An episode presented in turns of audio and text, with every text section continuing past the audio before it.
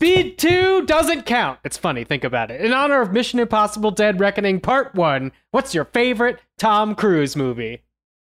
I'm Katey Rich, and Jerry Maguire has a special place in my heart that gets renewed every time I'm in the car and I can't figure out what I want to sing along to. And then I sing along to Free Fallin'.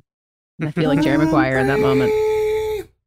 I am Matt Patches, and one of my favorite movies of all time is Groundhog Day. So one of my favorite Tom Cruise movies of all time is Edge of Tomorrow. Okay. Hey, I'm David the Seven, and with apologies to the vampire Lestat, it might actually be the color of money.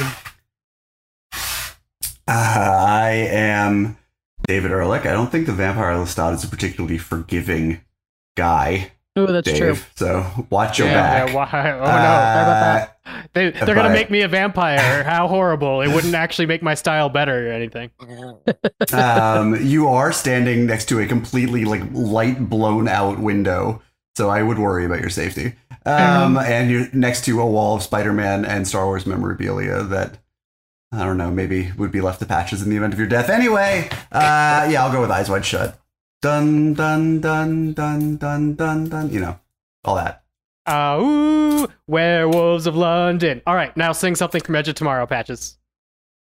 I'm like, what is going on? I'm uh, I, I can't. Ugh, I'm defeated. Gentlemen, you can't fight in here. This is the war room. Fine, I can hear you now, Dimitri. Clear and plain and coming through fine. I'm coming through fine too, eh? Good. Then, well then, as you say, we're both coming through fine. Good. Well, it's good that you're fine and, and I'm fine. I agree with you. It's great to be fine. It's, a podcast. Hello and welcome to Fighting in the War Room is episode 436. It is the week of Wednesday, July 12th. That is the day that in 1804, a guy named Alexander Hamilton died after being shot in a duel by a guy named Aaron Burr. And to think, we used to have this as a fun fact from a David Fincher directed commercial, right? Uh huh. The Got Milk commercial. I think it's Michael And- Bay. Michael Bay did It was the. Michael oh, Bay. right, Okay, the trivia, yeah. radio trivia. yeah, question. Aaron Burr. I did It's not a mouthful of uh, peanut But butter. there- there Yeah, Yeah. was- the commercial there was a whole musical. Michael Bay's style. Uh, I did hear about that Classic musical. Michael Bay work. um i'm back after some time away we're all back i guess we were all off last week um so welcome to july um and i hear that we have some reviews to welcome us back I mean, I see on the iTunes here we have one review, but that's not enough for me to, or to stop me rather, from telling you all that I reached infinite rank today. Thank you, thank you. Oh. Hold your applause until after the That's not the first after time. the episode. Uh, no, it's the second time, but who's counting? Um, anyway, shout out to that new location that really made it easy for Kitty Bounce to sweep up those last ten ranks. Um, love it, says Bird K92. A long time ago, I wrote a still positive review saying that everyone gangs up on David too much. I'm dot dot dot not sure I believe that anymore. Still love everyone equally. Are they implying that everyone gangs up They on me should less, gang up or that i on think they I think, I think they're them ganging implying up on you me? should be bullied Yeah, yeah, I was really deluding myself to hope for the former. Um, yeah, bullying tends to be a good corrective for people's behavior historically, it's never it's, nationally, it's never been culturally. bad. That's really the moment we're in right now. Um, so let's see how that goes. Thank you, Bird92, for chiming in. Uh, do we have more reviews, or is it just the one? Uh, we have two emails. ah uh, two coming at emails you that's here. that's where i was misinformed got it This first one uh, is titled uh, Love You All, especially Katey, but got a question for David. Hey, Fitward team. Tried to leave a review, but Apple is being weird, maybe taking a note from Twitter. Haha. Been listening for two years after hearing you on Blank Check. I'm a cliche and love you guys. I do have a question for David. I've heard a lot of mentions of Summer House, but not a ton of segments on what has to be the most important show on television. I could ask the basics like Are you Team Lindsay or Team Amanda? What app is Maya developing? Why is Gabby on the show? Etc. But I want to hear on air David answer my two points. First, I think the show is actually Wild Strawberries about Kyle Cooke realizing he's a 40 year old terrible person. And second, Accurate. second, that Chris is the least compelling person I've ever seen on television. Like George H.W. Bush has been on my television. Jesus, the man is a loaf of bread. All right, so that's two accurate. this probably won't get on air, but I didn't think Marvel Snap would either. Anyway, love all of you. Thanks, Chris. Wow. Unfortunately really- it, uh, everything does get on air and a lot of synergy going on here. Um, Yeah, is this, this is, Summer uh, House? Is this a question yeah, yeah. about Summer House? Yes, it is. Uh, thank you Okay. for this review, Katey. Shush. Uh, important subjects are being discussed right now. Um, th- yes, your comment about Chris. Bully David? on. Oh. I will say that he is. Uh, you know, he fills out a tank top a lot better than George W. H. Bush or W. Bush, any of the Bushes probably ever have, and that may justify his appearance on television. But God, that guy. I mean, it's become like a, a latent joke that he is uh, has no game and is in search of a storyline. I don't think he's ever going to find one. Uh, I would be surprised if he's invited back for a third season, but you never know. I do want to say that 72 hours ago, at the time of recording this, I tried for the first time in my life Loverboy, Kyle Cooke's drink, his business.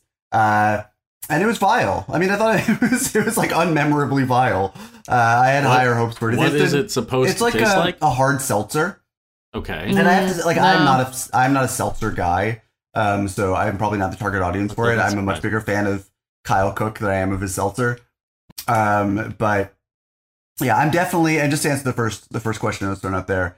Um, I am whatever the opposite of Team Lindsay is. Although Danielle was really on a trip this season, making everything about her. Um, Lindsay drives me up a fucking wall. Uh, kind of like Team Amanda, even Team Paige, who's you know whatever. I like looking at her. Um, it's very pretty. The uh, yeah, and also Summer House Martha's Vineyard ruled. I watched that this season. It was great. Um, all in on Summer House. Can do a Summer House spin-off, Fighting in the War Room podcast, Fighting in the Summer House. Will they send us to a summer house? Room. I mean, Summer House itself was originally a spin-off of, or not a spin-off of Vanderpump Rules, but it was like It's like a a it's like all Bravo people, isn't it? it had no. It, it they were all original. Like they were had not been on Bravo before. It is not like they're feeding off other shows. But Oh, the thought they pilot was a backdoor pilot from an episode of Vanderpump Rules where Stassi. Is this a Kristen punishment segment came. for no reviews? what is going on? Um, I can also The I can listeners also talk endlessly, want to know. probably The- the- even greater length about the various below decks, Use which I mentioned on the there. show, have saved my life before. Um, and uh, yeah, uh, anyone wants to talk to me about Summer House, you know where to find me at the Summer House. Please I was suck thinking it about funny- cough drop. drop. I was thinking about in the how- how- This is How funny it would be to have the cast of Summer House there, and then like I show up, this like schlubby thirty-eight year old hairy father of two film critic Jew. Um, it would just I think be a really hilarious contrast to uh, the rest of the cast, and maybe hilarious enough that Bravo should seriously consider it. I don't know. I'll take ten thousand dollars an episode just to fucking get drunk on Loverboy. I'll drink the Loverboy. I'll do whatever you want. Just tell me whose dick you want me to suck. You know. What's- what's I have the- something Uh, you went all the way Kyle. there after I'll drink the lover boy, which was What's enough. the what's the MacGruber? Yeah, I mean, if MacGruber could have said, "I'll tell me what you want me to fuck. people- Tell, tell me that's what I meant to say, right? Like, tell me who you want me to fuck. Um, I have a thought on um, Kyle, which is that yeah. he was on the Traitors and also Sure made no was. impression whatsoever. That's yeah, all. but he only made an impression for me on the traitors because his persona there was such market. It was it stood in such market contrast from his persona on Oh, really? Summer House. It was like you know he's the party boy. He's the summer should be fun. You know, always wearing a mullet. He does kind of have a mullet in the traitors, but like really going full mullet on Summer House. And he was very sort of reserved and calculating on uh, the traitors, which I found an Yeah. interesting change of pace. Um, but Okay, the traitors is that David. reality shows. Summer House. This next That's email is called "The Road to Wellville." Still up, there, huh? it's still there. Catching up on a month or so's worth of episodes, and with all the Road to Wellville talk, I felt compared to share this share this story. I'm a high school choir teacher. Six years ago, when I started my current job, the band teacher at my school told me his favorite movie was The Road to Wellville, insisting I watch it. At the time, it was not streaming anywhere for any price, and the only physical prop- copies I could find were out of print used DVDs on Amazon for $50 plus. At Oh, the boy. same time, my coworker had also just invested in his first Blu-ray player and was looking for recommendations. I sent him a list of movies I thought he might find interesting that I owned on Blu-ray and would be able to let him borrow. He showed trailers for five of those recs to one of his classes, and the students voted on which he should watch, eventually choosing Paul Thomas Anderson's The Master. I let him borrow my copy. He never watched it and waited nearly five years to return it. However, in the summer of 2020, when all of us were making weird online purchases because what the hell else were we gonna do? I ponied up and paid fifty dollars for a used DVD of the to the, of the Road to Wellville. Oh my god. Once I watched it, I was taken aback by just how much it and the Master had in common, right down to the camera taking on a character's POV and imagining women with their clothes off.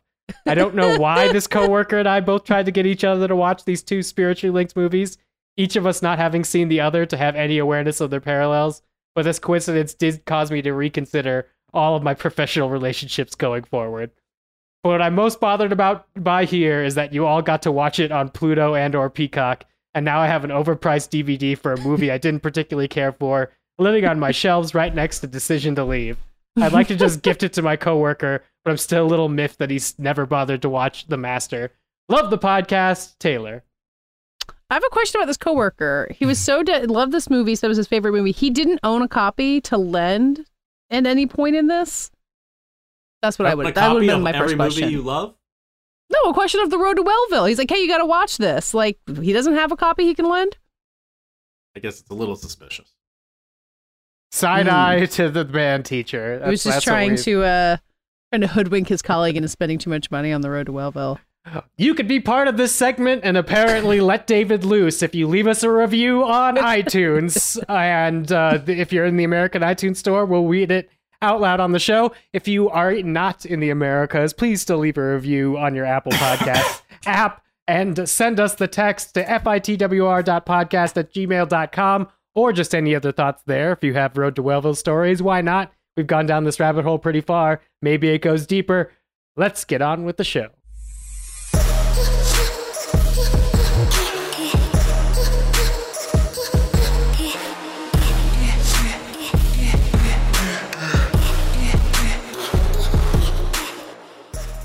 Hijack. Um, We have a H- fifth guest, Hot Jack. backslash Jack. Uh, this summer's smooth brain, sh- the smooth brain show of the summer. That's the phrase I was looking for. Uh, is Hijack uh, on Apple TV Plus. It is the uh, Apple TV Plus miniseries equivalent of a beach read, an airport novel in miniseries form, if you will, although set in an airplane. It stars Idris Elba as uh, a guy on a flight home from Dubai to London uh, who is on a plane by Kingdom Airlines that gets hijacked. What? Uh, but what you guys may not see coming is that Idris Elba is playing not just a uh, deeply divorced man who is struggling with that uh, and sort of roiling with his divorce in first class, but also the world's best corporate negotiator. But what's really interesting about that is that he, whose only stake in this is to get home safely to the woman he is no longer married to and the son who is uh, quickly, you know, falling under the thrall of his mom's new partner, is that he so he decides at the end of the first episode that he is going to essentially help the hijackers because he decides that that is going to be the most effective way to get this plane safely on the ground and uh, get back to his personal mishegas. Uh, the show is, you know, it's it's it's good dumb. It's uh, it is not high art, but it is very effectively well told. Idris Elba is so good in this kind of archetype as this like sort of glowering, serious presence who takes over. And you can tell that he's stoic and noble, but he also has a, you know, his, his methods are unorthodox and you never quite know what he's going to do next. Um, all Is it like the a taken kind of glowering I mean- kind of thing? No, it's more interesting than that. It's more it's a little bit more nuanced than that because his mission is is simple. You know, he really just wants to get off this plane alive. Um, and he doesn't have that sort of like righteous anger that I think is kind of flattening in a movie like Taken. It's really him just sort of sussing out the situation every few minutes and trying to figure out um, how best to navigate it. And um, his relationship with the hijackers is kind of fraught uh, as they are constantly reassessing to what degree he can help them and how useful he is and how violent to be with him. Um, and he has beef with some of the other passengers, but is also working together with the pilot. Uh, and there is great Archie Panjabi is meanwhile in London as a uh, member of SO15, which is definitely something I know what it is and not something I'm just reading off the Wikipedia page right now. you dropped that It's- very knowledgeably. yeah, thank you. I, I like it felt fake. I had to own up to that. Um, but the SO15 on the Wikipedia page is blue, so I'm assuming it's a real thing and not just something that I was invented like uh, MI5, not the MI5 in reality, but the uh, the the not the MI5. What's it called in Mission Impossible? MI the Am I? M- oh, well, IMF. IMF. IMF. Thank you. IMF. That's the one with the real one and also the Tom Cruise one. Um, and uh, there are Neil Maskell from P- Matt Patch's favorite movie, Kill List, plays the lead hijacker. Uh, and there, it's all very, very well done. There's a lot of great business about air traffic controllers and like the very, very slight signaling that a pilot might do in this kind of situation to indicate to people on the ground with whom they have no other uninterrupted, uh, uncompromised channels of communication what's going on in the airplane. And like the best parts of the show or in the early going are sort of the people on the ground trying to figure out what exactly is going on with this flight. Um, and then towards the end, I mean, there are a lot of interesting twists that I think give at least the impression of thematic depth to this sort of crackerjack uh, suspense story. Um, a lot of business about how we are all sort of hostage to the people who we care about in this world. Um, Man, and it really thought- sounds like we jumped right to Mission Impossible: Dead Reckoning already. yeah i mean it's all it's a lot a lot of fun it's a great show to i mean i i was looking forward to watching it on a week to week basis over the next few weeks of summer as it wraps up and then i realized after three episodes that i had access to all of them on the apple tv plus screener site. Uh, i know this is my media privilege showing but i could not resist the temptation to just plow right through them all and it also made a great binge. Um but it is you know it, it is a, a really strong diverting watch made with Apple TV level production values, and Idris is uh, ironically in a small screen project, really proving why he has the capability to be such a great movie star. Um, I wish he would find more movies that also display that capability, but he's wonderful here. Um, I yeah, good show. Highly recommended for some like good dumb summer fun. This would be so out of sorts if it premiered in in Yeah. the what, winter. or the what else do you think right is now, the uh, what else do you think is in smooth brain TV genre? Is there anything you would Well, like getting I did into? give a current long rant about just Summer? House earlier in this episode. Okay, I, didn't, I, didn't, I um, was th- wondering this is if, there, uh, if you would compare the two, but yeah. this is this is scripted, and so it's and it's also like I tend not to because I I have so much love in my life and room for reality TV. I tend not to watch you know dumb scripted television. Right. um and and this is really a really fun exception to that rule for me because it's it's smartly done in its in its dumbness. I mean it's dumb but never stupid. Um and uh it, it doesn't take itself too seriously but uh, and it does have a really great sort of like popcorn blockbuster vibe especially towards the end. Uh it, it could be you know in another era in the 90s this would have been a really fun two hour thriller that would have opened at like number three at the box office and everyone would have turned a profit and would have been fine. Um, but uh, yeah, it's it's it, I it, it it's just like it feels a lot more confident than you would get from like a network TV retelling or, or version of the story. Um, and I felt that confidence from the start. And then rewatching the pilot, pun intended, with my uh, wife, who was not a huge fan. This is not her deal necessarily, despite how much she loves British shit. Um, I was able to appreciate the second time through all the little nested clues and whatnot that are in there, all the little details of the story that don't sort of germinate until later. Uh, so I yeah, I I don't know. It's it's smooth brain done right. Matt So we- Patches, Oh, bring us into this com this conversation that you were saying wasn't going to be a monologue.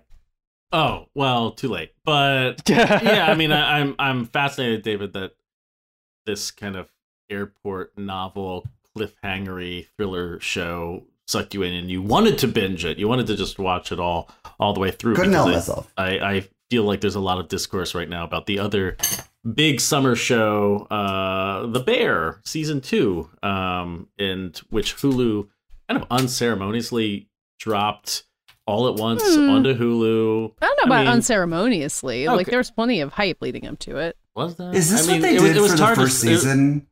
Yes, it was I also think a total. it- was it also a binge? yeah, it was Okay. also a binge drop. Well, I, I say it's unceremonious, Katey, because in true, I mean, it's a, it was like a awards bomb.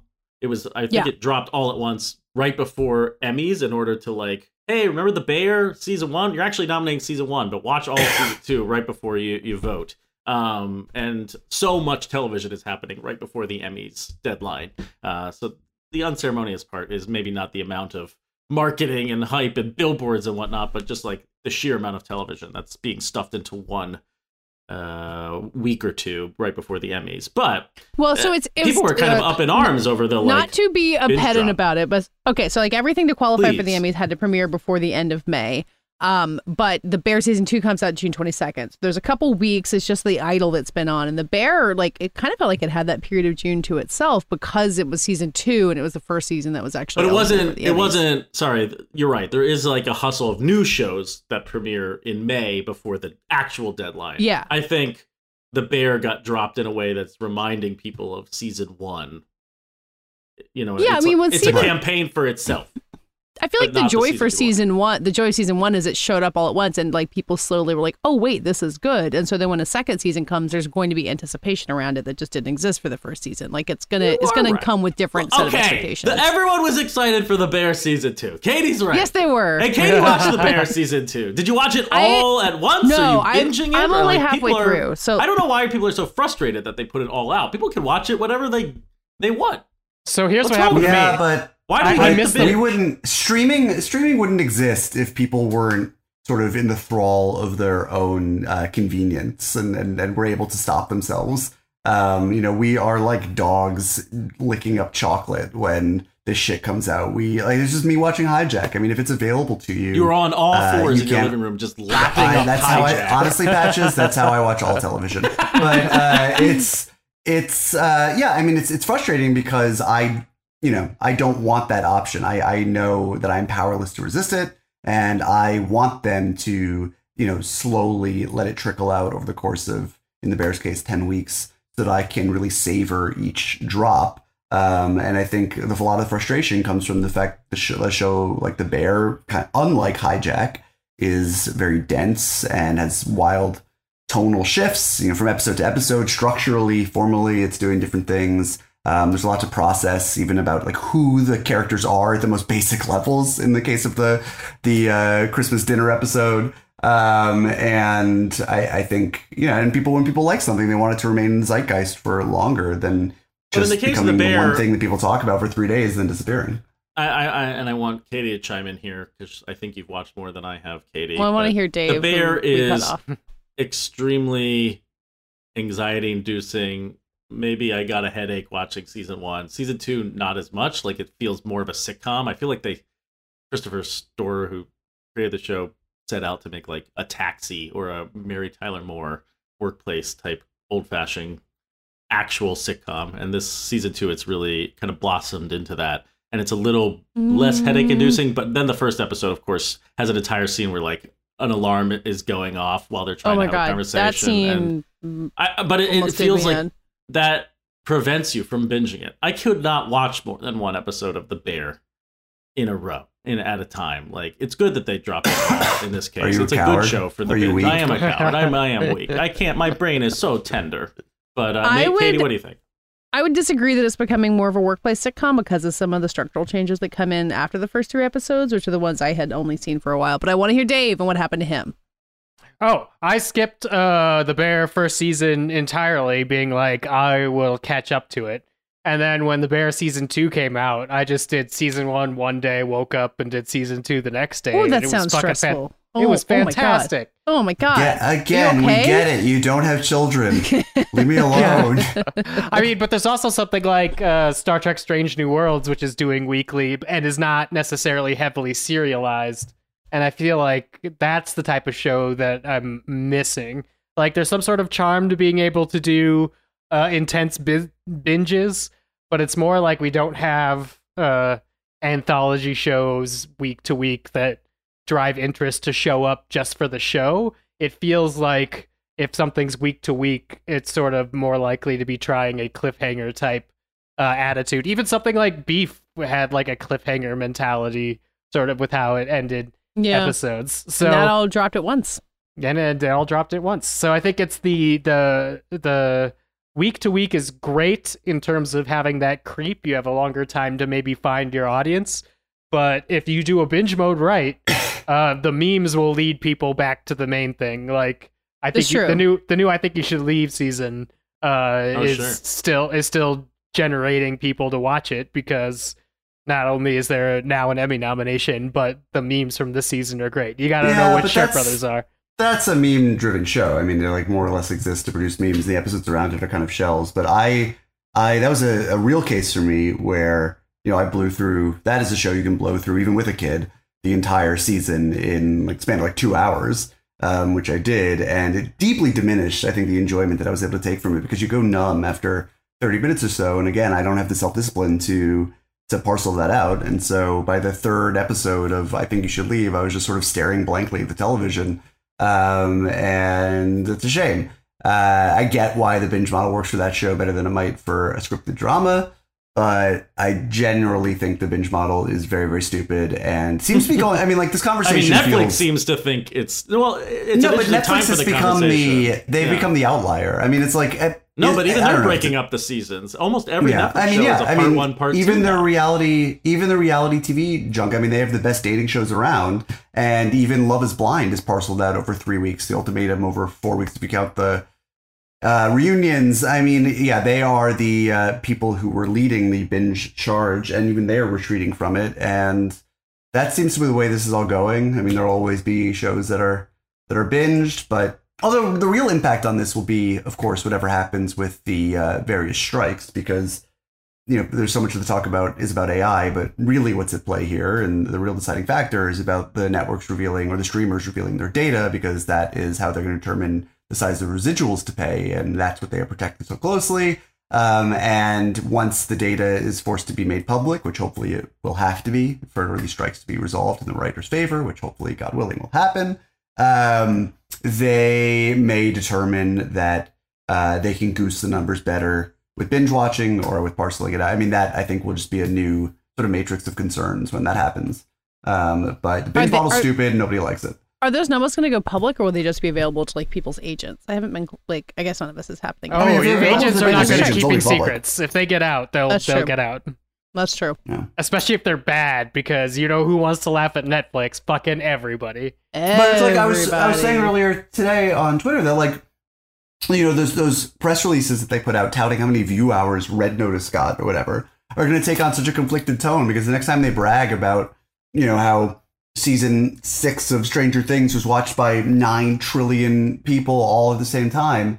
They are that is going to have to pay for that, you know, directly. It's going to go directly contribute to how much they pay. So uh, they they may find other metrics for judging the success of the show. They may suddenly start saying, "Oh, well, hold on, actually, only a fraction of the audience finished the show. So was it really watched? I don't know." It's going to be Hollywood Um, math, like when they say the Harry yeah. Potter movies didn't make any money and they, they don't have to pay anybody. exactly, But at least they'll have actual numbers to look at. at least. TV and better TV than talking about Secret Invasion two weeks ago. I'm sorry, Katey, I cut you off. Uh, I was gonna like. I, I'm still really stuck on you binge watching The Bear because I find it stressful. Like I watched part of the Christmas episode last night, and then I was like, I gotta go to bed. I can't get through all of this. It was too much. Um, do you still prefer to be, watch something that way, even if it's that emotionally intense? I mean, yeah, it's the same thing. I mean, uh, with the Christmas episode and then Forks, which comes right after it. Uh, both those episodes, I was like, at the end of the episode, I'm like, I just watched something I really enjoyed. I want more, and it's basically the same thing that I mean, maybe a slightly more wrinkled brain version of what David did with Hijack, but Mhm. it's like the quality's good enough. I'll watch it. If at any Yeah. point I was getting tired of the bear, or if it stressed me out beyond what I thought was just you know like, you know, my The palms stress, sweat. the stress something you sign high up for. Yeah, yeah, exactly. It's Yeah. part of the thing. It was when I people was I yeah. people today on, were Dave. like, uh, "Why did the why is the bear in like the comedy category?" And it's like outside of a whole bunch of weird half hour versus full hour Hollywood bullshit. Sure. Um, like some of my favorite comedies make you really stressed or make you really sad. Like, yes. but like Yeah, when but I Richie felt like when I Richie's tapping the watch- Wait, hang on, ceiling, it falls on top of his head. Yeah. Go ahead. I ahead. felt like I had to binge watch The Bear. There was like the cultural pressure around it. People starting to spoil it left and right, um, talking, you know, ad nauseum about episodes at the, the end of the season that I hadn't seen. And it was available to me, and I felt like I had to watch it. And I was just exhausted. And I don't think it helps that the worst episode of both seasons of The Bear, but certainly the second season, is the last one. Um, and it ends, I think, on a on a moment that is well beneath the quality of the show. And I was just sort of angry at the experience when it was over, even though it's a very, very, very good season of television and a big improvement over the first one. Um, but yeah, I don't know. I'm not a fan of this model. But Well, we'll put it Dave down uh, with some of the other movies from this year that uh, a listener wrote in and was like, "Why don't you guys have episodes where you circle back on stuff? Maybe we circle back on the bear some week." Uh, because I would love to hear what But Katey thinks about the end of the season. Oh, I, okay. I mean, I haven't seen the whole We- thing yet. We've done like four weeks on the road to Wellville. Shut up. I mean, in theory, we're talking about past lives next week. It's been out for a month in some places. So, you know, circling back, I think, is good. Only it serves for the us, it serves our listeners. Yeah, exactly. Yeah, we're not for the elites. We're not for the elites. I'm rolling through Ladera in a beamer, looking clean and drinking on the blueberry slurpee, eating that fajita. My passenger seat is occupied by Senorita, and my mother keeps on bugging me about wanting to meet her. I don't really need her. Uh, well, speaking of circling back to things, I saw Elemental uh, almost a month into its theatrical release, and we were not the only people in the theater. I'm happy to say on a Wednesday afternoon. So legs, Elemental, legs for still- elemental. still- Hashtag legs for elemental. Still finding its people. Um, I think it is a fine movie. I might like Strange World better, um, which I don't think is a very popular take, and that's not really what I came here to talk about. Uh, Has Strange World come out yet?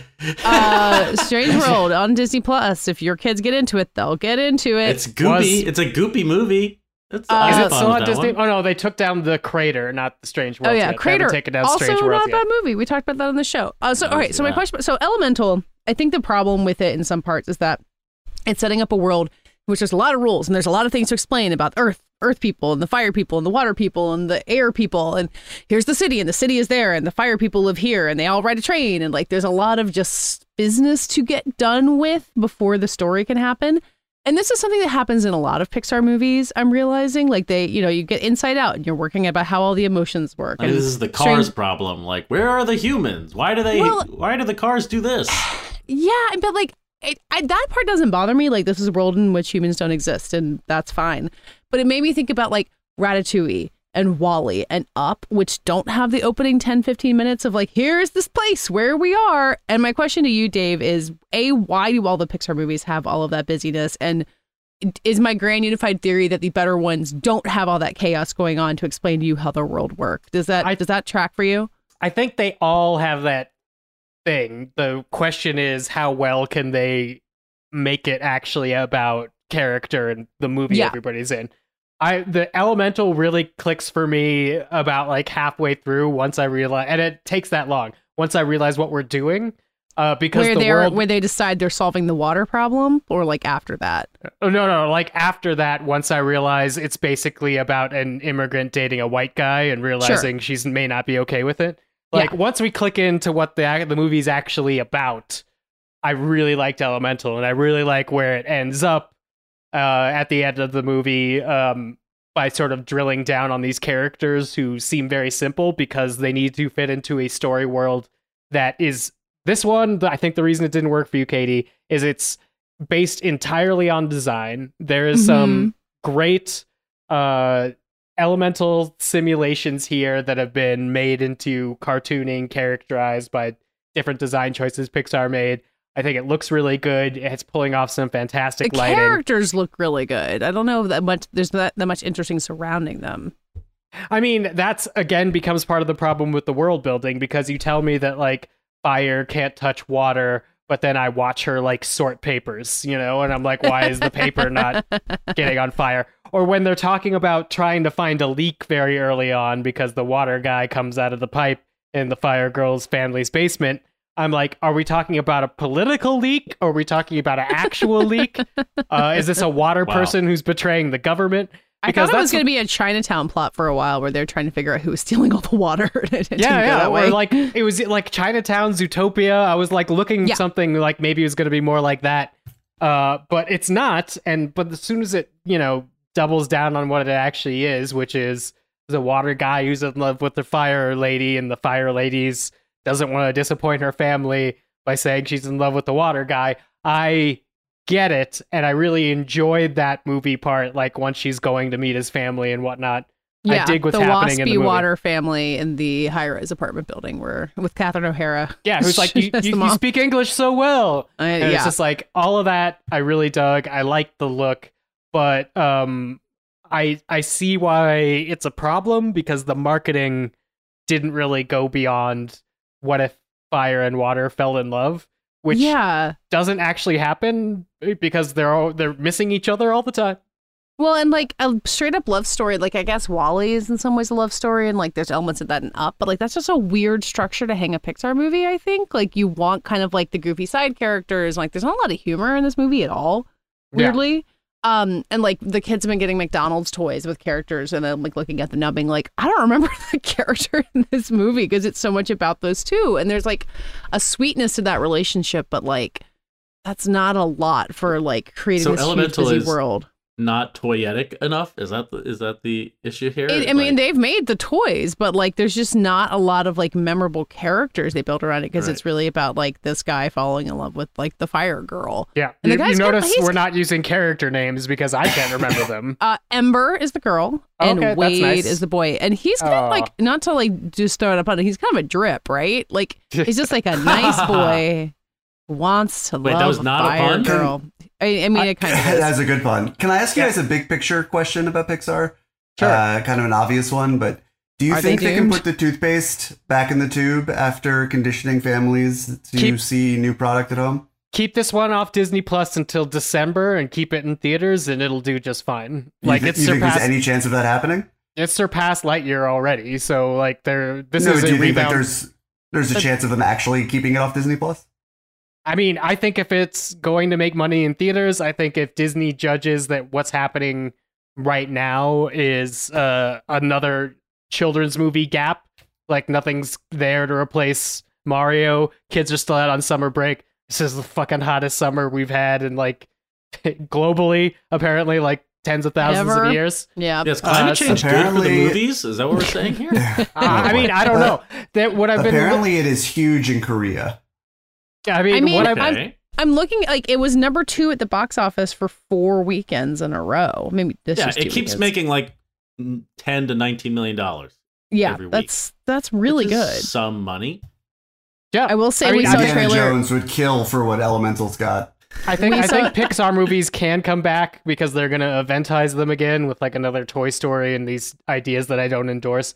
But I think Pixar hurt the most from we're eventually gonna be able to be streaming because you're gonna want to take your kids to the theaters and watch a movie that you know you don't hate and the kids don't hate. And that was initially Pixar's whole like bread and butter. It's like we're not Shrek. Uh, Mhm. Don't you love the fact that you know everybody could enjoy this movie? And I think classy. Elemental's there. It's just not great. Do you think? Do you think the success of Mario hurts Pixar? I've been dwelling. On it. I was gonna say bit. it. I was just gonna argue it helps it. I think Mario being an event movie that like every kid in Charlie's first grade class went to see Mario. Like the- it but- re it reteaches people to go to the movies for kids movies again. Yes, but it teaches them to go for the thing that they play at home and that they're like it's IP. It is the most dumb Of ass course. IP cash grab of the year. Uh, and it and it really really worked. And I wonder if animated movies need to be this dumb and this like a, you know they need to have a Mario. They need to have a big character that Pixar doesn't have. Like original characters cannot stand up to Mario. Um, I mean, Mm. Ele- again, Elemental has made 113 million so far. Like it's Mario has don't made know. billions yeah, no, of dollars. Mario was enormous. Like I'm not going to argue that it's Mario size. Everyone but- saw Mario. yeah, Yeah. everyone's But on Mario. But this I is don't the- know. Pixar doesn't have that tool in its tool chest, so I don't really think like it's more about the landscape of children's movies. I think it is about Pixar because Pixar isn't going to go by. But do you think uh, I don't- Pixar would make a Marvel movie now that Spider Verse is killing it and Mario is huge and that original Pixar stuff isn't working? Do you think they'll have to make a Marvel? No, I, I, don't mean, think Big Hero Six. really working. I don't think Big Hero Six was a big enough difference for them to try something like that again. Uh, in terms of letting Marvel Animated go beyond its thing, and also Marvel Animation created its own studio, so uh, it would be weird to lay those people off and then go to Pixar. Uh, but it's like, uh, would I want to see a Pixar, you know, like episode of What If season two? Sure. I don't think uh, the movie is the place because I still think what little luster Pixar still has is, with the exception of maybe Lightyear and Have you seen a- trailers for the new Pixar movie? Like Eli, what is it? Elio? Elio. It's about a kid who meets aliens. He Yeah, that becomes the sounds great. ambassador to Earth. Great. You, you can, That's the type gonna of see that stories one, we like Katey? for Do they love aliens? We What do you did not. Wait, no, we did see this one. But we, we saw a trailer for that maybe before Mario. I we didn't see it today before um uh, Elemental. Yeah, they've been Yeah. aliens. We saw a trailer for Haunted Mansion, which Charlie says he wants to go see. So uh, stay Ooh. tuned. Give me a couple Godspeed weeks. to you. Yeah, we'll check in with you from beyond the grave through seance after that. Goodbye. Lakeith Stanfield being the star of a Haunted Mansion movie is so strange. I cannot really get over it. But yeah, Elemental. It's in theaters. Hopefully, they keep it in theaters for a long period of time. I've been very happy that they seem to be pushing the minimum uh, or the maximum window, theatrical window for Disney Plus. Yeah. Uh, because Guardians of the Galaxy 3 made enough money. It is not yet on Disney Plus, so that one seems to be a wait and see. I hope Elemental's a wait and see. Give Elemental some legs. Uh, Yeah. it'll, it's it's it's a good it's a good theatrical movie for the family uh, that doesn't have horrible death defying stunts. Meanwhile, we own Super Mario. Paid thirty bucks for it. Down to I think under a dollar a view at this point. So thanks Nice. Universal.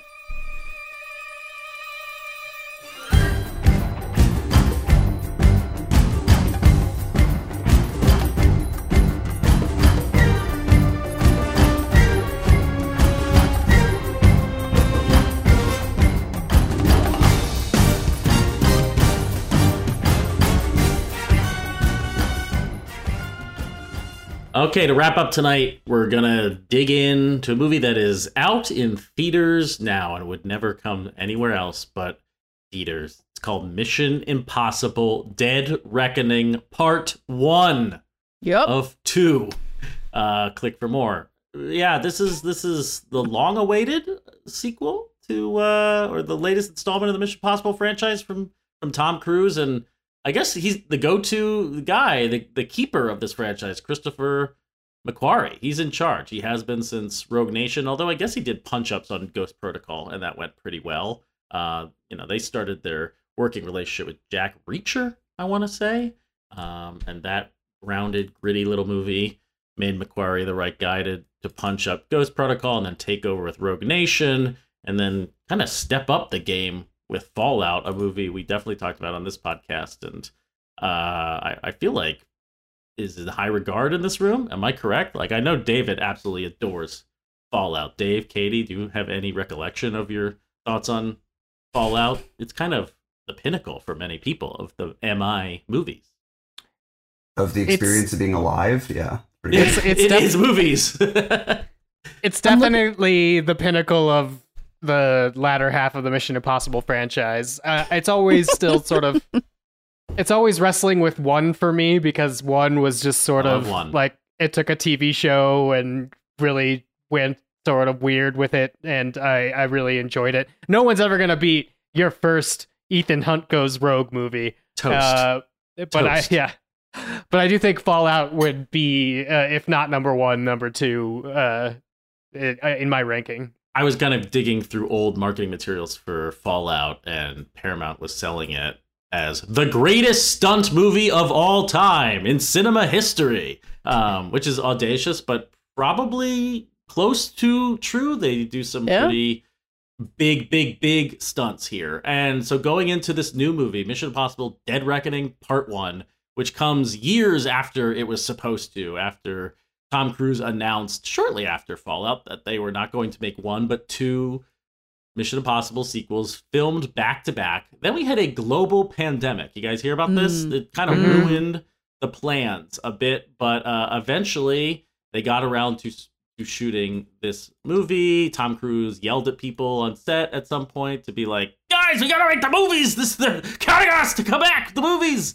Um, and they and they finished it. And what and in that time, Tom made. Cruise became the great savior of cinema, which Yeah, really uh, could not have worked out better for them. He demanded Maverick come out in theaters. He was right, made billions of dollars, and now and you know what's funny about that too, Katey? The, they really started promoting this movie six months ago, which is almost unheard of at this point. Like all these movies get promoted within weeks of their release because just no one can get hype anymore. A far cry from when we were all starting out in this biz a decade plus ago, when you would just like long Comic Con nonsense. Um, and now you can only I was talking to a publicist at a studio recently. They're just like, yeah, we can't really publicize or market anything beyond a month. Whereas Brag, Mission Impossible Dead Reckoning. Oh yes, I'm connected. Um, Dead Reckoning Part One, putting out videos of Tom Cruise jumping off cliffs. In But it, where, it's not just that they were putting out videos; it's that they were doing what what they were doing is so counterintuitive to how every other movie in the IP era is marketed, which is that they were going like full not spoilers, but like look at Here's what happens in the movie, and here's how we did it. And that I think, in addition to Fallout, so obviously being a masterpiece and clearly having people stoked for the next one, um, you know, it, I think the Tom Cruise productions, and this is literally the first title you see in the movie is a Tom Cruise production, um, are so refreshing and, and so revealing to what is flimsy and artificial about this era of movie going, and that plays into the plot of Mission Impossible. definitely does, The Reckoning yeah. Part One in very literal ways, but um, yeah, I mean, it all feels like a one of a kind, uh, something throwback, like a throwback that is also paving the way forward in a way that you know no one else besides Tom Cruise may be able to follow. But um, yeah, I mean, it is a very different beast. Uh, Well, that- and that's uh, really and deeply long- embarrassing to everyone else making this kind of movie. that is definitely true. I mean, w- let's get into it. I, the long lead up here is really to set the stakes because Fallout was so was so big and really hit with fans of the series and critics. It was it was lauded. I went in this movie just being like, what? How do they top themselves? How does McQuarrie do this yet again, and then set it up for a part two without feeling exhausting? Top the stunts. There's so much on the line. It felt like with Dead Reckoning Part One. I'm curious how it all washed over for you when we've been talking about the stunts for six months, seeing how they did it. They really rode the Maverick Oscar campaign straight into teeing up the hype here. Um, and and Tom Cruise is the golden star. He he can save movies. Will he do it again with Dead Reckoning? That's so much pressure for a movie. But what did you? Where does this land for you? Are you a fan of the Mission Impossible movies? Are you not? Is this is this gold? Is this flying? Uh, I don't know. Under expectations? Where? What do you guys think of Dead Reckoning Part Uno? Call call on somebody. Okay, Katey, what do you think? I haven't seen it yet. Oh, I'm gonna go with Good the other job. week. I hope. Yeah. All right, I mean, I'm gonna try to save movies by buying a okay, okay. ticket. Katey, what do you think? Oh shit, wait. you haven't seen it, right? Okay, David, you you flipped out. You like this movie. Yeah, I mean, I, I my expectations love have been tempered. I, I mean, Fallout Fallout is is you know virtually impossible for a Mission Impossible movie to top. I know that doing impossible things is sort of Ethan Hunt's whole bag, but Mhm. uh, even that may be a, a too high a bar to clear. And my expectations have been tempered a bit going into this because some friends of mine had seen it early and told me some very concerning things. And I also knew that this franchise kind of prides itself, even now in the era of sticking with one director, of changing lanes from film to film and and tones and not kind of repeating. And the, and Fallout was such a go for broke action extravaganza that was a lot closer to the the pacing of something like Fury Road than it was any of the other Mission Impossible movies. And that's what clicked with me. And so I was worried that a return to a different kind of Mission Impossible mode may not work. Um, and I would be lying if I said I this worked for me as well as Fallout, but it did work for me extremely, extremely well. Um, particularly the longer I sat with it, which isn't to say that it isn't insanely entertaining. Particularly, I mentioned this in my review that uh, one of the, the underrated aspects about seeing a movie in the theater, something that your four thousand dollar Apple, um, you know, VR headset is never going to be able to mimic, um, is sound. Seeing this in a Dolby equipped theater was like fucking, you know. I think we saw this in the same LARPing. screening, Yeah, we did. Our, our our seats were trembling, and we were not watching Yeah. it in 4DX. Our, but my seat No, was but rumbling. It was awesome. It was Um, awesome. it was- Same I thing mean, happened to me. I was kicked in a different theater, but with Dolby Sound. so yeah, you so could no, No, feel. you were you were just feeling the aftershocks Right. of our screening from 2,500 miles away. It was that fucking sick, uh, and it was it was great. Um, totally transportive and involving. This is a there's more story in the first 10 minutes of this movie than there is in all of Fallout.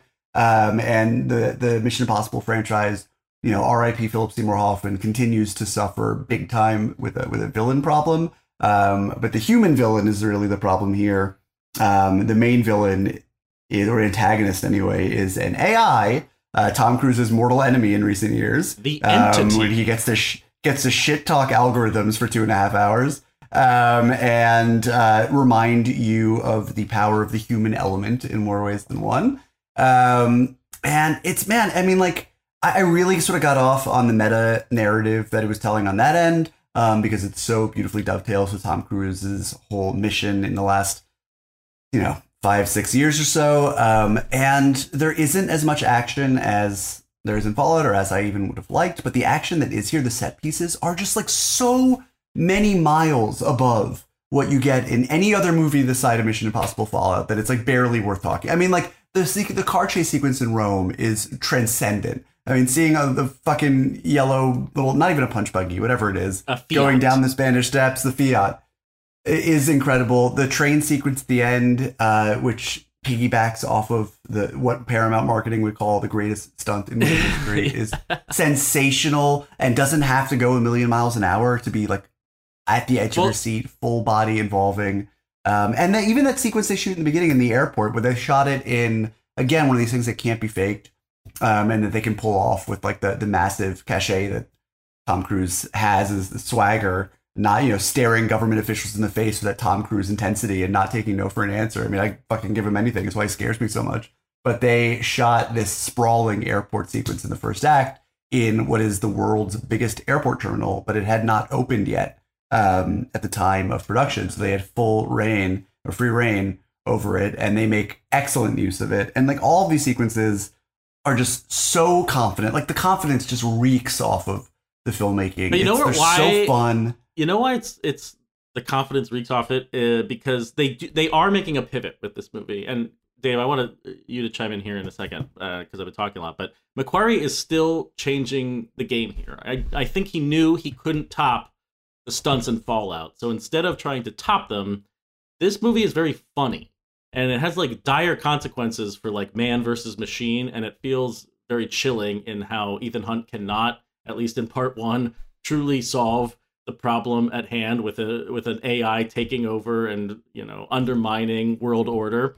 Um, that is scary, but this movie is hysterical. I would call I, I mentioned Edge of Tomorrow is probably one of my favorite Tom Cruise movies, and I think this has so much in common with Edge of Tomorrow. Less repetitive than Edge of Tomorrow. I Less think the, uh, but like the, the goofs, the goofs are there. Like you were describing the Rome car chase scene in the It's- yeah, it's, it's not just funny. that they're having an amazing car chase. It's not like John Wick, where like, oh, you really went there, or you really shot that here. No, it- um, it- it is that the they're slamming into walls. It's that he, he the freshness yeah. was I mean, I don't I don't take any pleasure in shitting on John Wick because I so admire everything that that franchise stands for, but there's been real diminishing returns, especially since John Wick chapter 2 for me, because I don't think they can break out of the paradigm of stunts that they've created and all the fights feel very numbing and samey. And this, you know, by contrast, shows how within the parameters of a franchise and certain characters, you can find such invigoratingly fresh ways of having them get into action um, and having them express character through action. And, uh, you know, I think, you know, the, so much of what they're saying about AI and the human element dovetails really nicely with, you know, what plot there is about Ethan Hunt's uh, cohorts and how his vulnerabilities have always been. And Dave is going to complain about, you know, the, the women being fridged in this, but this is about a, fr- a franchise is dedicated to women being fridged. Put words in are- his mouth. That doesn't he that tweeted- doesn't he- make me feel better about the point. He, you he literally tweeted a picture of a fridge earlier in relation to uh, Mission Impossible. Like Impossible. four But- fridges. like four, Maybe many it was- maybe it fridges. was a picture in- and, and for oh, you know, as many fridges, almost as many fridges as there are in the Mission Impossible franchise. If we all think back to really all of them, but especially you know like Keri Russell's death in Mission Impossible Three, and then you know the stakes that then become the norm for every subsequent Mission Impossible movie about the string of dead women that Ethan Hunt leaves in I'm glad wake. Michelle And- Monaghan got out before this mess. That's all well, I'm gonna say. you know, she gets a three, but like, you know, you know, uh, you can take issue with how some of the Ethan Hunt's relationships with the women in his life are handled in this movie. Um, I don't necessarily disagree with those, but um, You're I unloading think all these. Let, let, let Dave chime what they're doing, You've already doing put words in his uh, mouth, and is you. well uh, done. I wanted to. I, I have translated his images. I into swear I words. wanted to. I have not put I words into laud his the mouth. comedy of this movie. I was making a point before I got hijacked. See the uh, tidbit. Um, Mm. I, ju- I I do want to say before Dave, you do jump in that my point about the Fiat chase. It's just it's not just car chases. It's not just stunts. It's circus performing. It's Tom Cruise is going to be handcuffed to Hayley Atwell, and they're going to have to figure out how to drive the car, and they're slamming into things. Or it's not just Tom Cruise jumping off a cliff. it's a camera that they somehow stuck onto his face so I can see his flapping cheeks in the wind. that he this is the anti vanity project that you would think would be the ultimate vanity project for for Cruise, and it reminds me in that way so much of Edge of Tomorrow. He's allowing his his reputation to be crushed. His his I would say uh, there's some vanity Well, to I mean, the fact that he keeps saving the world or trying to. That and man's playing- hair I guess, but, but one of his, one of his glorious moments is accidentally crashing through the side of a train and looking like a bumbling Yes, fool. It's amazing. But there is a, a a savior complex that is very much on display in these movies that reflects, you know, is the reality of what he is doing for or trying to do for the film business. Um, and the problem with the savior complex, or the problem with being in a position where really there is only one person who can do certain things, is that there's really only one person who can do certain things, and it's you know there may not be another Tom Cruise waiting in the wings who can stand on the shoulders of uh, this not so tall giant. But Dave, Dave, what's tell? David why he's Dave, tell David why he's wrong. This is a solid B minus movie. All the action's great. Hayley Atwell's great. Everything that's caulking in between Right. those things is uh, the the worst part of uh, Matrix Resurrections. You get a Merovingian uh, uh, entity throws itself its own rave. Is smack It's dab so in the funny middle though. of this movie. That's what Patch is talking about. It's so funny. The AI throws itself a uh, Venice Midnight Gala. Your I mean, host I- is right here. I, yeah, I'm glad that worked for you guys. I guess I've seen Westworld too That's many not my times. favorite. That was not my favorite. Part. There's- Seeing there's Westworld little twenty bit of- times is a character this is no. This is nothing even. This is not even remotely resembling a spoiler. But there's a moment where someone comes up to Tom Cruise at this masked gala, and they're like, "Sir, you have to come over here." And like, it's basically just uh, like a Pavlovian response in my head to like, "Dun dun dun dun." dun. They're gonna bring him in front of the fucking orgy master. It's gonna be computer. It's great. Second Um, uh, time singing Eyes Wide Shut this episode. Yeah, and I, I think that yeah, no, it's we're, we're, we're it's a banner David. episode, uh, where um, the action scenes are good, um, and I think what from what I can detect, it's just the connected material is disjointed because of the way they make these movies, combined with all the COVID restrictions that had to happen. Uh, after about the after the airport sequence, Ving Rhames is maybe in two other scenes with actual other people. Uh, and then the cutting around him is always very weird. Right after the airport sequence, how that sequence ends is Tom Cruise runs along a roof for 20 seconds, which is great. But all you have to show me is he gets on the roof. I know he's escaped. Like that's, just Tom Cruise running got- for him. Tom Cruise got to run. Okay, Yeah, maybe it's a which- little bit of a vanity project. And I mean, like, those things are fine, except the movie is two hours and 43 minutes, and it's a part one, and it's a MacGuffin chase of two things you need to put together, which I already spent several hours in Fast X and Transformers Rise of the Beasts on these sort of fucking MacGuffin chases. So really wow me. And I think the the jump stunt that becomes a parachute stunt to get on the train, that's pretty good.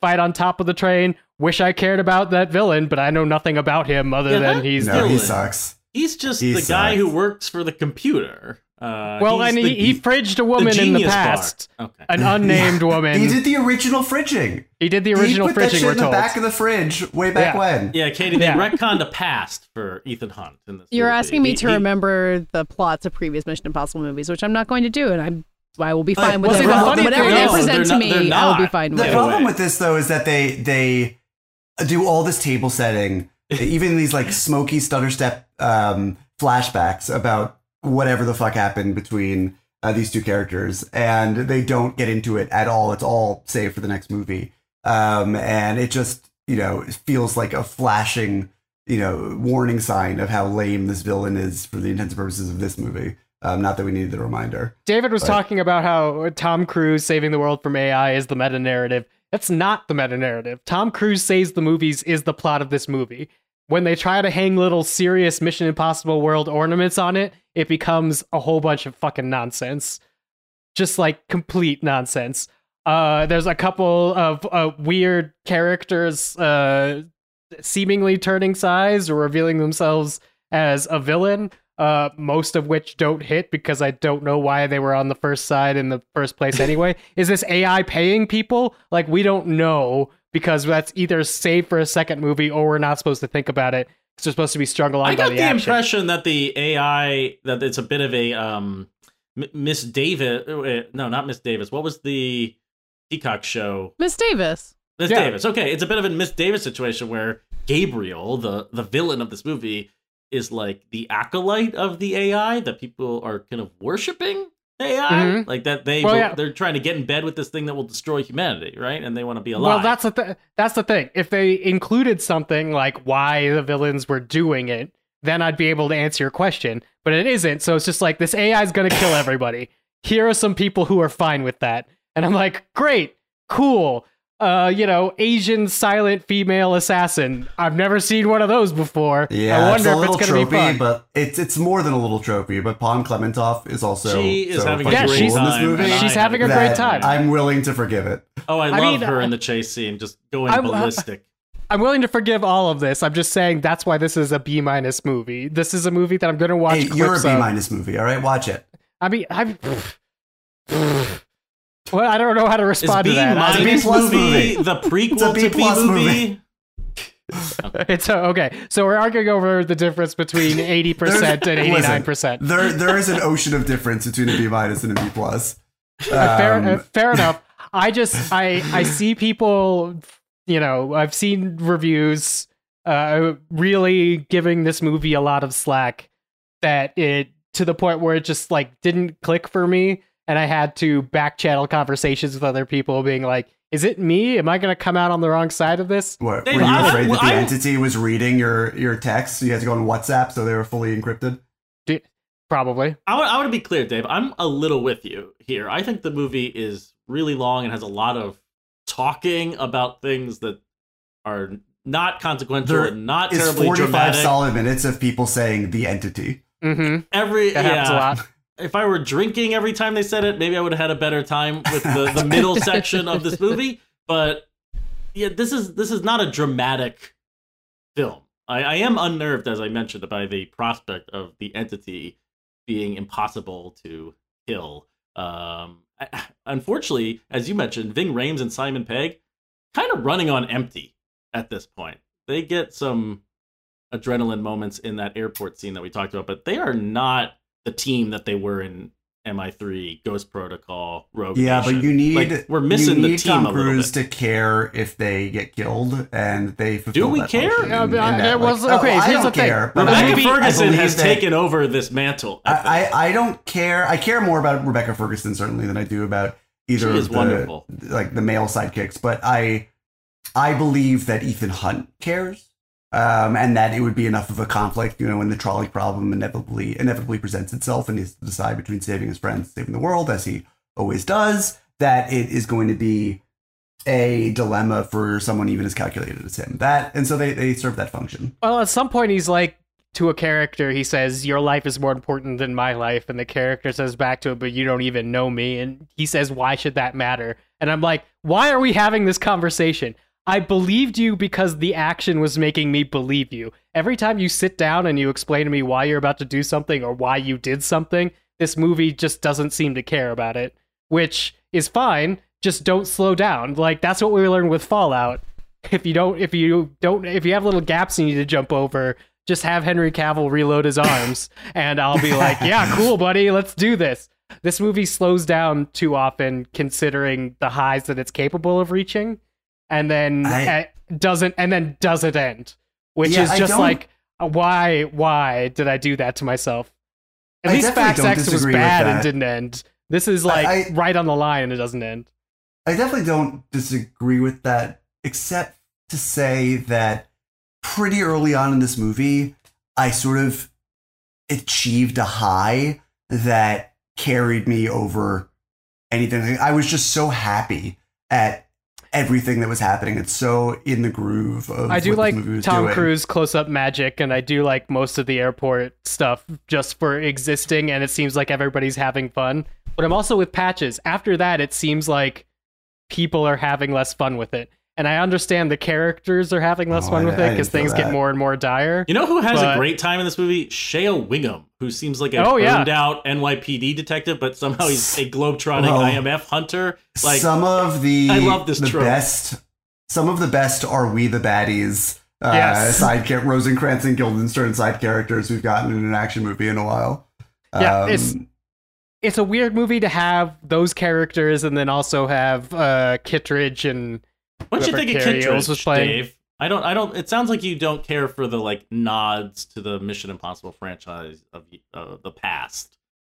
I Uh, like I like that performance and I like that character and I feel like that character was established in the first movie so that's one of the people that like when he was on screen I'm like I know what I'm getting at here like you're never to know what side he's on you're to suspect him of being the mole but just because he's an asshole and one of, one I think the good parts of the humor of this movie is that when he tries to explain the impossible mission force and how and everybody's just like that's that's dumb. I was like, "Yes, it is. Why are you stopping to tell me it's dumb?" It's another time where I'm like this movie doesn't need to stop. It has a great visual of America trying to back up all of its files into hard copy, and I get the threat of that, but then it sort of goes a little bit too deep into it uh, for me. But like again, I didn't dislike this movie. It's just baffling to me that some people are coming out and saying it's like fantastic. Tom Cruise has saved movies again.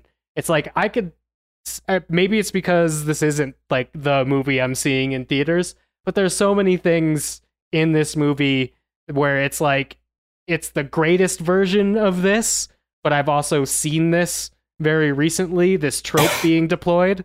And so like they do a car chase in Rome just like Fast X, except this one, Oh you know, God. because wow, that's practical. That's really undermined Wow, this. For that's like that's like being like uh fucking you know Citizen Kane and uh I'm trying to God like I'm trying Yeah, to think yeah, of like yeah. what was like the worst Melissa McCarthy movie of the last like ten years? I don't know why that came to mind. Probably because she's in all of those What's the one with really Bateman catchy travel commercials. What about um run? uh, the one with the bird?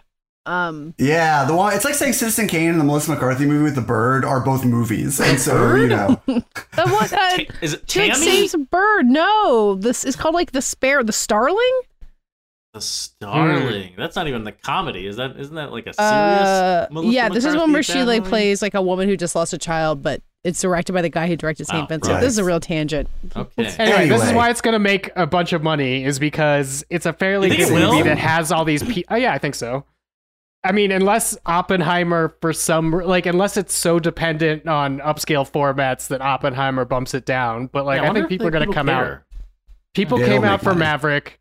Most people are just gonna be like, he's doing the Maverick again, and they will come out for this. He's doing it coming off of Fallout from the franchise, and then coming off of Ma- Maverick for the Star. This one it is made basically more like a must see on its Tuesday night previews than the Starling made in its entire theatrical run. Take Yeah. that, if it had a McCarthy. theatrical run, I don't really so know what that maybe movie is. maybe you listener don't have mush brain and you're not like we're back on the Indiana Jones train track watching a cutscene from Uncharted 2 at the end of this movie. Maybe you don't have that type of pop culture mush brain. If you do have that type of pop culture mush brain, I just don't think there's enough in Mission Impossible Dead Reckoning Part 1 for me to be like, yeah, this is the one.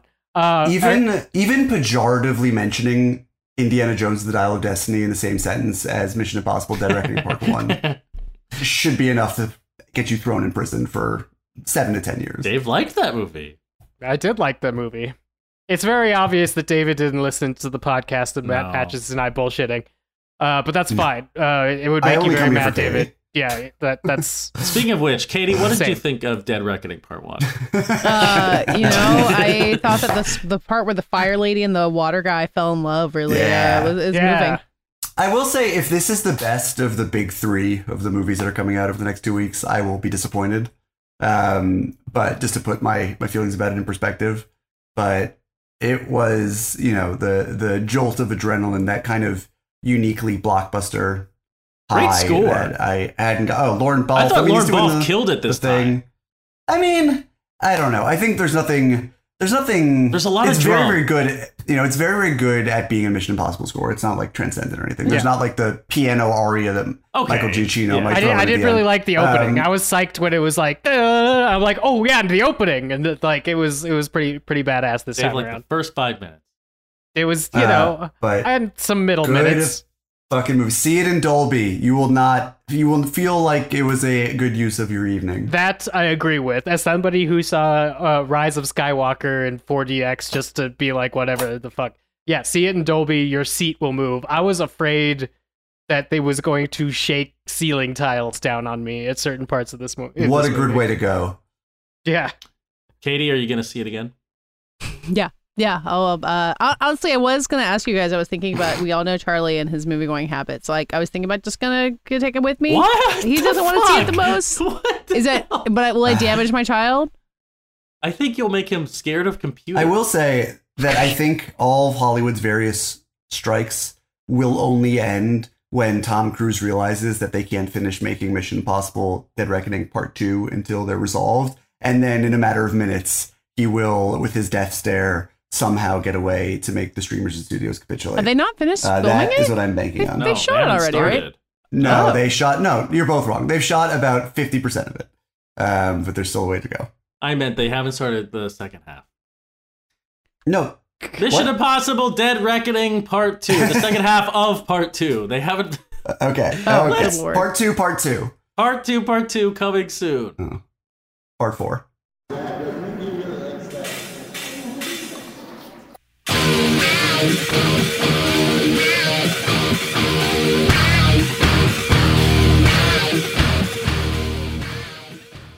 That does it for this week's show. We'll be back next week. It looks like we'll be talking Oppenheimer uh, for an episode coming out basically opening weekend, which is not usually our thing. Although I guess we're doing it for Mission Impossible this week. So look at us getting ahead of the game. Do, Um, do, do, what do you think the love theme from Oppenheimer is going to sound like? Uh, do do do do do. Yeah.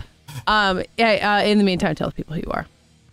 I am Matt Patches. I'm on Twitter at Mr. Patches. I'm on Blue Sky, folks. Mr. Patches Oh, dot bsky dot social.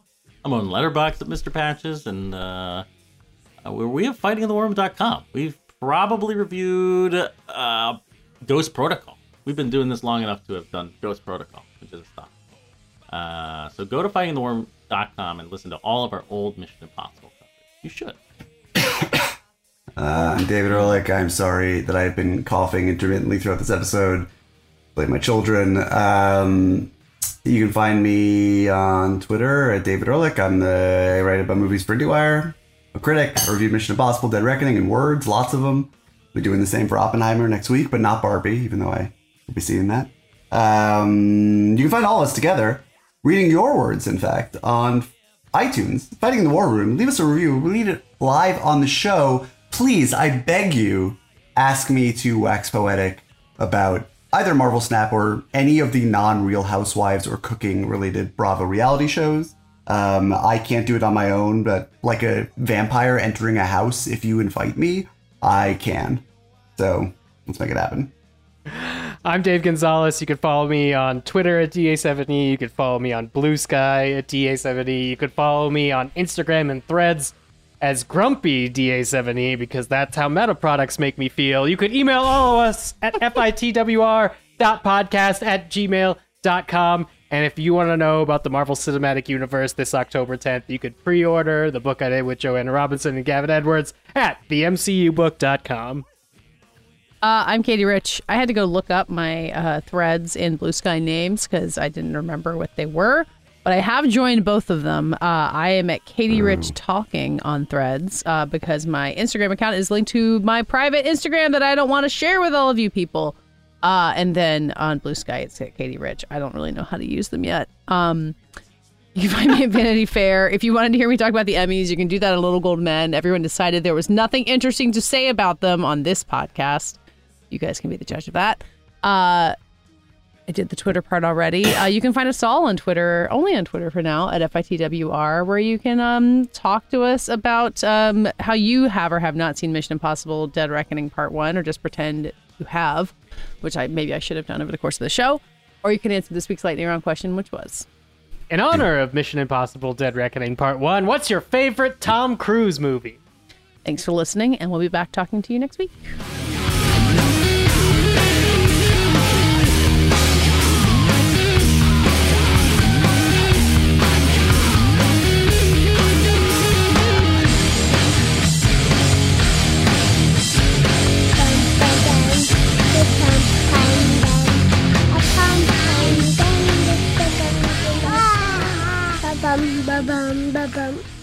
Now I'm done. I'm done. We're done.